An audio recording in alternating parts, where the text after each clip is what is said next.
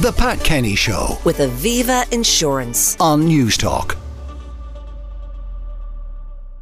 Now, yesterday we got a shocking insight into the misconduct of Boris Johnson's cabinet during the COVID 19 pandemic.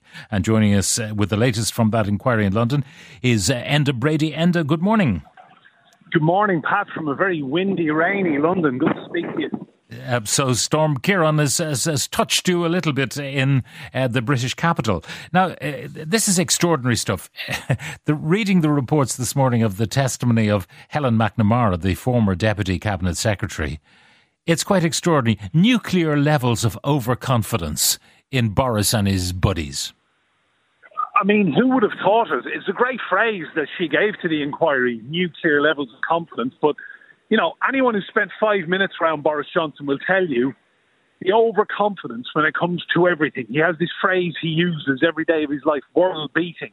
And I think, you know, when you've got someone like him in charge, as he was during the pandemic, that, you know, that filters down, it filters out, and everyone else in the team begins to feel the same. And then you've got a health secretary like Matt Hancock who was in charge then. And there was no preparation, there was no level of preparedness. He's going into cabinet meetings, according to Ellen McNamara, telling people that everything's grand, everything's fine. And she recounts, he's a big cricket fan, Hancock. And she recounted one tale, one anecdote of him being in conversation with her outside the door to the cabinet. And she was asking him how things were, meaning this is not good. And she said that he took up a batsman's stance as if he was playing cricket. And he said to her, They bowled them at me, I knocked them away. And, you know, anyone who has any kind of insight into Westminster, we all knew things weren't great, that this was, you know, a, a mm. government of Brexiteers. It was the basically the ruins of the Conservative Party because all the smart people had left after Brexit. And, and here it's all being played mm. out now in this inquiry. Matt Hancock uh, repeatedly uh, told lies, misrepresented uh, the facts to to his colleagues and everyone who'd listen. Now, uh, she made the point, Helen McNamara, that basically um, most of them came from a very privileged background, and so they had too narrow an experience to really understand what was going on in the greater world. Yeah, I think that was a very valid point she made. I mean, Johnson's a millionaire, so is Hancock. Half the cabinet are multimillionaires, and they've no real experience of what it's like to be a single parent, what it's like to, to have numerous children and no money, and, and domestic abuse issues. You know, she was rightly flagging up all of these different situations that these privately educated, middle class, middle aged white men would have next to zero experience of. But, you know, McNamara is not without sin here as well. You know, she was the one who had the great idea to bring a karaoke machine to a party in Downing Street during lockdown when, you know, you weren't mm. allowed to say hello to your neighbour. So, you know, she's not without sin. Yeah. Now she said there was never a day when the COVID rules were actually followed. Yeah, shocking. Everyone knew this. I mean, as soon as this started filtering out, I remember going to my wife's best friend's funeral, and 10 people were allowed into the room. My wife went in. I had to stay in a car park, socially distanced. And I remember just thinking, this is absolutely terrible. And, and so many people, millions and millions of people followed the rules. And we now know that there was wheel, wheel, cases of alcohol being brought into Downing Street, karaoke machines. And you know, Johnson, you, the worst prime minister at the worst possible time in British history. And, and that's what the inquiry will find. Now, Helen McNamara, she did uh, fess up to that karaoke machine. She apologised uh, for that. But she did actually go to Johnson and say, as a country, we are effed.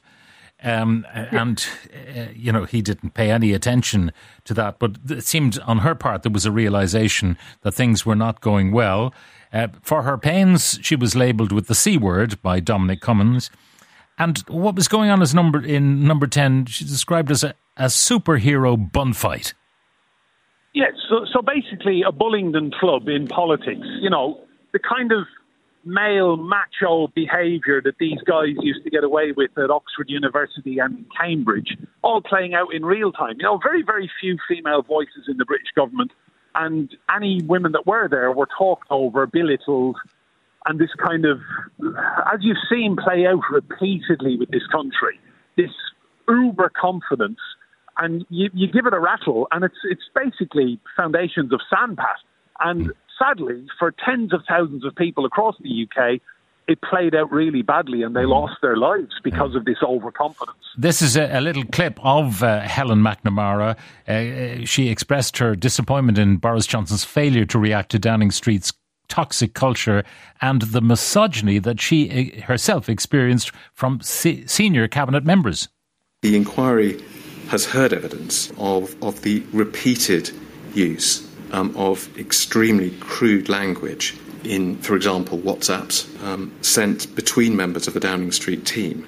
Was that, do you think, uh, one aspect, or perhaps a product, um, of that type of toxic culture that you are reporting on in your review? It was definitely a toxic culture. It's disappointing to me that the Prime Minister didn't pick him up on the use of some of that violent and misogynistic language it's just miles away from what is right or proper or decent or what the country deserves.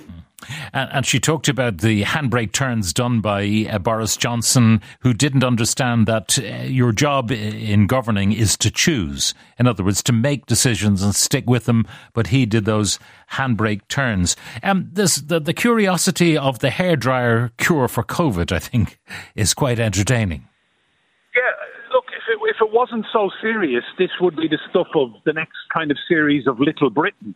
We remember Donald Trump sitting beside America's top scientist, a woman doctor basically, and he was talking about exploring the possibility of injecting detergent into your veins to fight COVID. Remember that? Mm. Well, it, we now learn that Johnson had found on YouTube a video of a guy who was using a hairdryer to blow hot air up his nose and claiming he'd found a cure for COVID.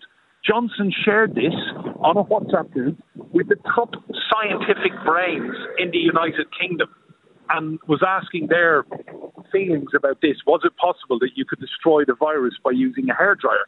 This was the British Prime Minister sending this clip on WhatsApp to the top scientists in the country. Mm. You know, you could not make this up, Pat. That's how bad it was. But look, Johnson will give evidence. He will have his say in December. Um, there will be lots of bluster. There will be nuclear levels of confidence, to quote McNamara, uh, and you know the taxpayer funds all of mm-hmm. this. And in about a year's time, we'll get a report back from the inquiry telling us everything we already suspected. Mm. Now, his, his life was totally shambolic. He had a divorce to finalise. He was grappling with financial problems from his uh, girlfriend, now wife, Carrie's uh, spending on the number 10 apartment, uh, which was going to be funded by somebody else. An ex girlfriend making accusations. Um, and then he took time out to finish a book on Shakespeare. Yeah, so he'd already had the advance. So anyone, I've, I've, I look, I've known and been following Boris Johnson around the place. We live in the same neck of the woods in Oxfordshire. I see him all the time. He's moved in just up the road from me. Um, look, money is always an issue.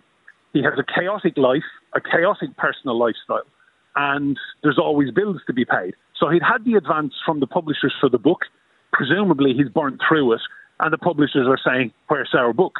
So at the start of the pandemic, the Prime Minister takes a full 10 days off to go write a book about Shakespeare. Honestly, I mean, at some point, David Walliams and Matt Lucas will sit down and make a comedy out of this, and those who didn't lose people in the pandemic will possibly raise a smile. Enda Brady, thank you very much for uh, joining us from London. The Pat Kenny Show with Aviva Insurance. Weekdays at 9 a.m. on Newstalk.